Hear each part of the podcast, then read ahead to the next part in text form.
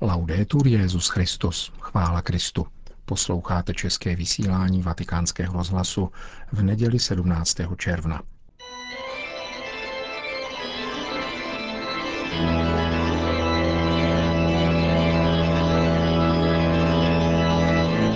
Církev a svět, náš nedělní komentář.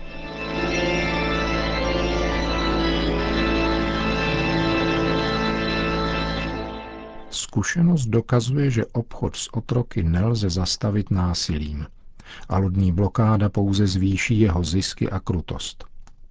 Tato zdánlivě moudrá slova pronesl James Henry Hammond, guvernér Jižní Karolíny a senátor Spojených států amerických v letech 1857 až 1860. Jejich ozvěnou zdá se v těchto dnech povyk evropských médií, referujících o lodi Aquarius, plavící se pod gibraltarskou vlajkou, již se pokoušela vylodit 629 afrických pasažérů v Itálii. Je pravdou, že nebyli v železech, jako před dvěma lety jejich předkové, ale bohužel jim nechyběly okovy iluzí a falešných slibů, kterými je nakrmili některé specializované neziskové organizace. Itálie jim poskytla potraviny i zdravotní pomoc a přijala sedm těhotných žen a jedenáct dětí na palubu svých lodí. Zbytek plnoletých cestujících mužského pohlaví musel pokračovat v cestě a dnes přistáli ve Španělsku.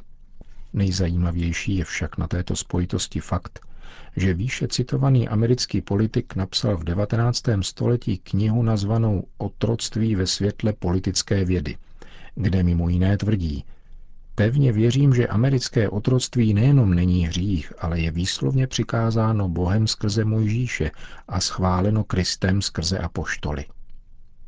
James Hammond samozřejmě v otroctví nejenom věřil, ale přinášelo mu také finanční zisky. Později dokonce vyšlo najevo, že sexuálně zneužíval svoje otrokyně. Mediální humbuk kolem lodě Aquarius se nikoli náhodou strhnul v den nástupu nové italské vlády, která po dlouhých letech konečně vzešla z parlamentních voleb. Její snahou je totiž otevřít imigrační centra přímo na africké půdě a tak znemožnit obchod s lidmi. Právě o ten totiž jde, řekl v pátek na půdě italského parlamentu nigerijský imigrant a nyní senátor za stranu Liga Severu Tony Iwobi. Toto není imigrace, kterou jsem zažil já, nýbrž otrokářství. Kdysi byli z Afriky dováženi otroci, dnes levná pracovní síla. Tento Nigeriec s italským občanstvím žije v Itálii 40 let a v jednom z rozhovorů informoval také o iniciativě nigerijské vlády, která se po jednání s libijskou vládou stará o repatriaci těch svých občanů, kteří si na Prahu Evropy uvědomí, do jak zbytečného dobrodružství se pustili – ale na zpáteční cestu už nemají peníze.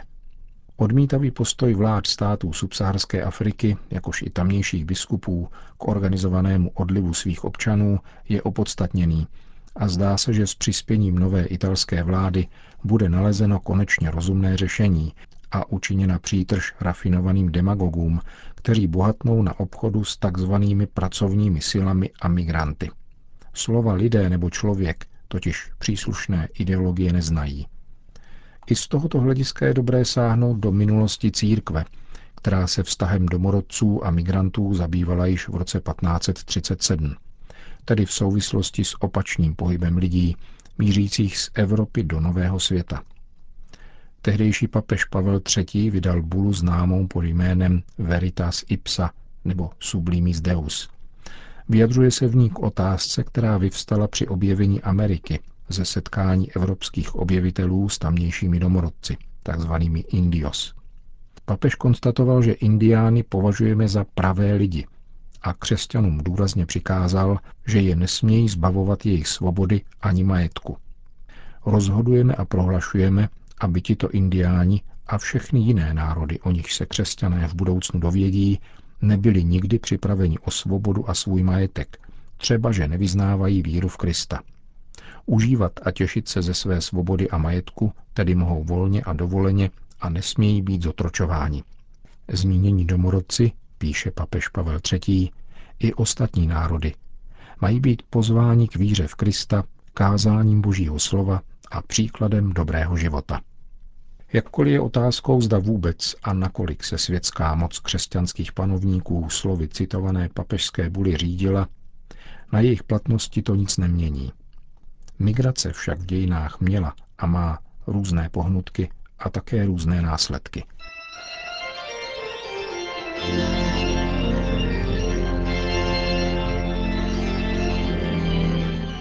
To byl komentář Církev a svět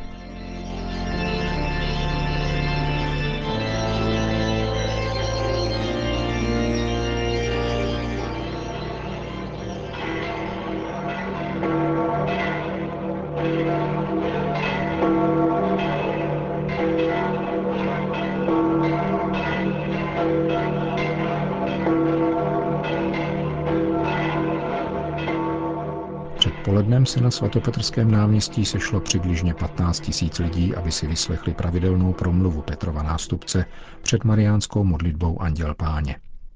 Papež František komentoval evangelium dnešní v pořadí 11. neděle liturgického mezidobí. Cari fratelli e sorelle, buongiorno.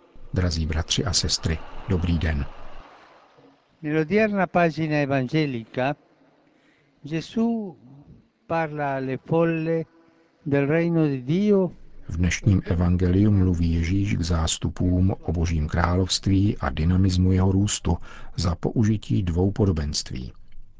V prvním z nich je boží království přirovnáno k tajemnému růstu semene, jež je zase to do země a potom klíčí, vzejde stéblo a vyroste klas, nezávisle na péči rolníka, který jej sklidí, jakmile uzraje. Poselství tohoto podobenství je následující. Ježíšovým kázáním a konáním je Boží království zvěstováno a zase to na pole světa. A podobně jako semeno roste a vyvíjí se samo od sebe, vlastní silou a podle lidsky nedešifrovatelných kritérií. Ve svém růstu a klíčení v dějinách nezávisí ani tak na lidském díle, ale je především výrazem moci a dobroty Boha, síly Ducha Svatého, jež v božím lidu posunuje křesťanský život vpřed.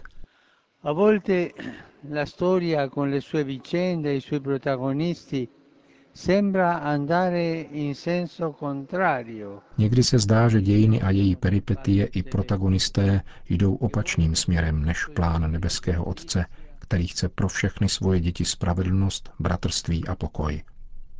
My jsme však povoláni žít taková období jako čas zkoušky, naděje a bdělého očekávání sklizně.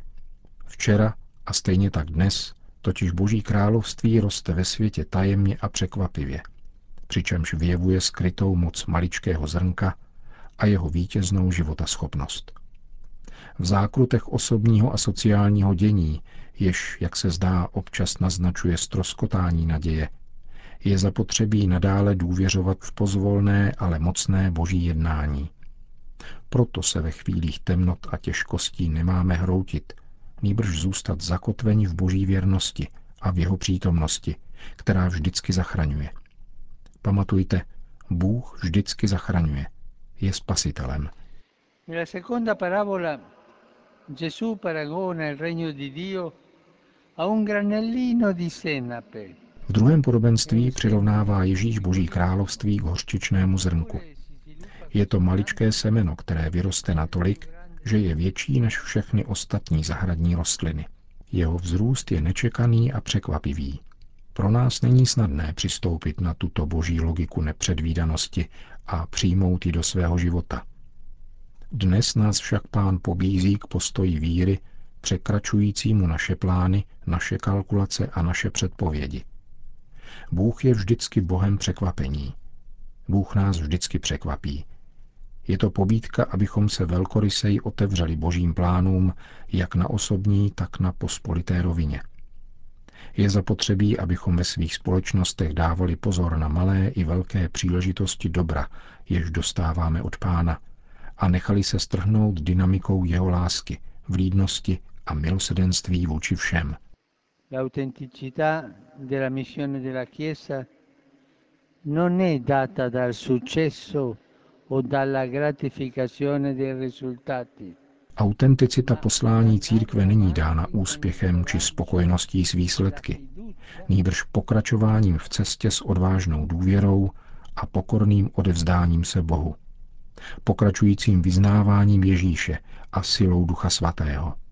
Vědomím, že jsme nepatrné a slabé nástroje, které v božích rukou a s jeho milostí mohou konat velké skutky a umožňovat růst jeho království, kterým je spravedlnost, pokoj a radost, jaké dává Duch Svatý. Pana Maria, ať nám pomáhá, abychom byli prostí a pozorní a svojí vírou a svým přičiněním spolupracovali na rozvoji Božího království v srdcích a dějinách. E po promluvě poukázal papež na některé aktuality. Nejprve to byla sobotní beatifikace ve Venezuele. Včera byla v Caracasu prohlášena za blahoslavenou Maria Carmen Rendiles Martinez, zakladatelka sester Siervas de Jesus de Venezuela. Matka Carmen, která se narodila a zemřela v Caracasu v minulém století, s láskou sloužila spolu s dalšími sestrami ve farnostech, školách a byla na blízku těm nejpotřebnějším. Chválme pána za tuto jeho věrnou učednici a její přímluvě svěřme naše prozby za venezuelský lid. A pozdravme potleskem novou blahoslavenou i venezuelský lid.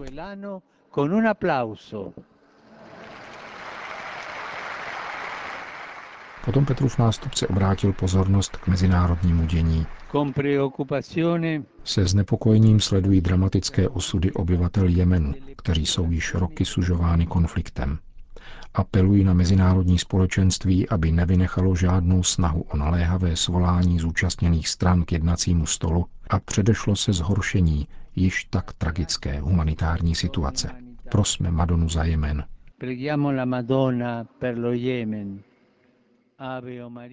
Po společné modlitbě andělského pozdravení poukázal papež na položku v kalendáři významných dnů Organizace spojených národů. Mercoledì prossimo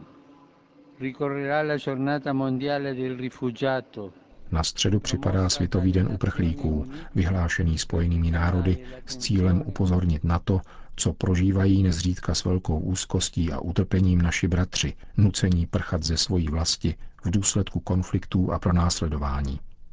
Letos tento den připadne do termínu mezivládních jednání o globálním paktu o uprchlících, který by měl být přijat do konce roku, za účelem bezpečné, řízené a legální migrace. Doufám, že jednající státy dosáhnou dohody, aby byla zajištěna zodpovědná a humánní pomoc a ochrana toho, kdo je nucen opustit svoji vlast. Také každý z nás je povolán být na blízku uprchlíkům, setkávat se s nimi a oceňovat jejich přínos, aby se mohli lépe zařadit do společnosti, která je přijímá. V tomto setkávání a vzájemném respektování a podpoře spočívá řešení mnoha problémů. Svatý otec po společné modlitbě Anděl Páně všem požehnal. Sit nomen Domini benedictum. Ex nunc et usque in seculum. Aiutorium nostrum in nomine Domini. Qui feci celum et terram. Benedicat vos omnipotens Deus, Pater et Filius et Spiritus Sanctus. Amen. Amen.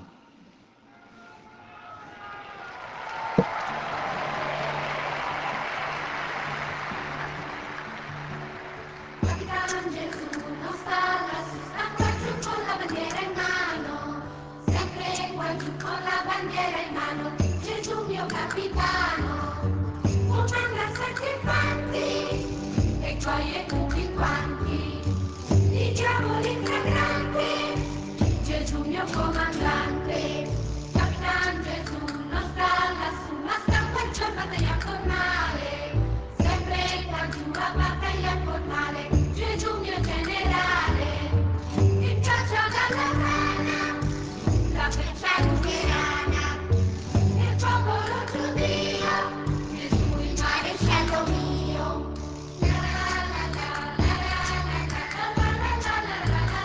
Končíme české vysílání vatikánského rozhlasu. Chvála Kristu. Laudetur Jezus Christus.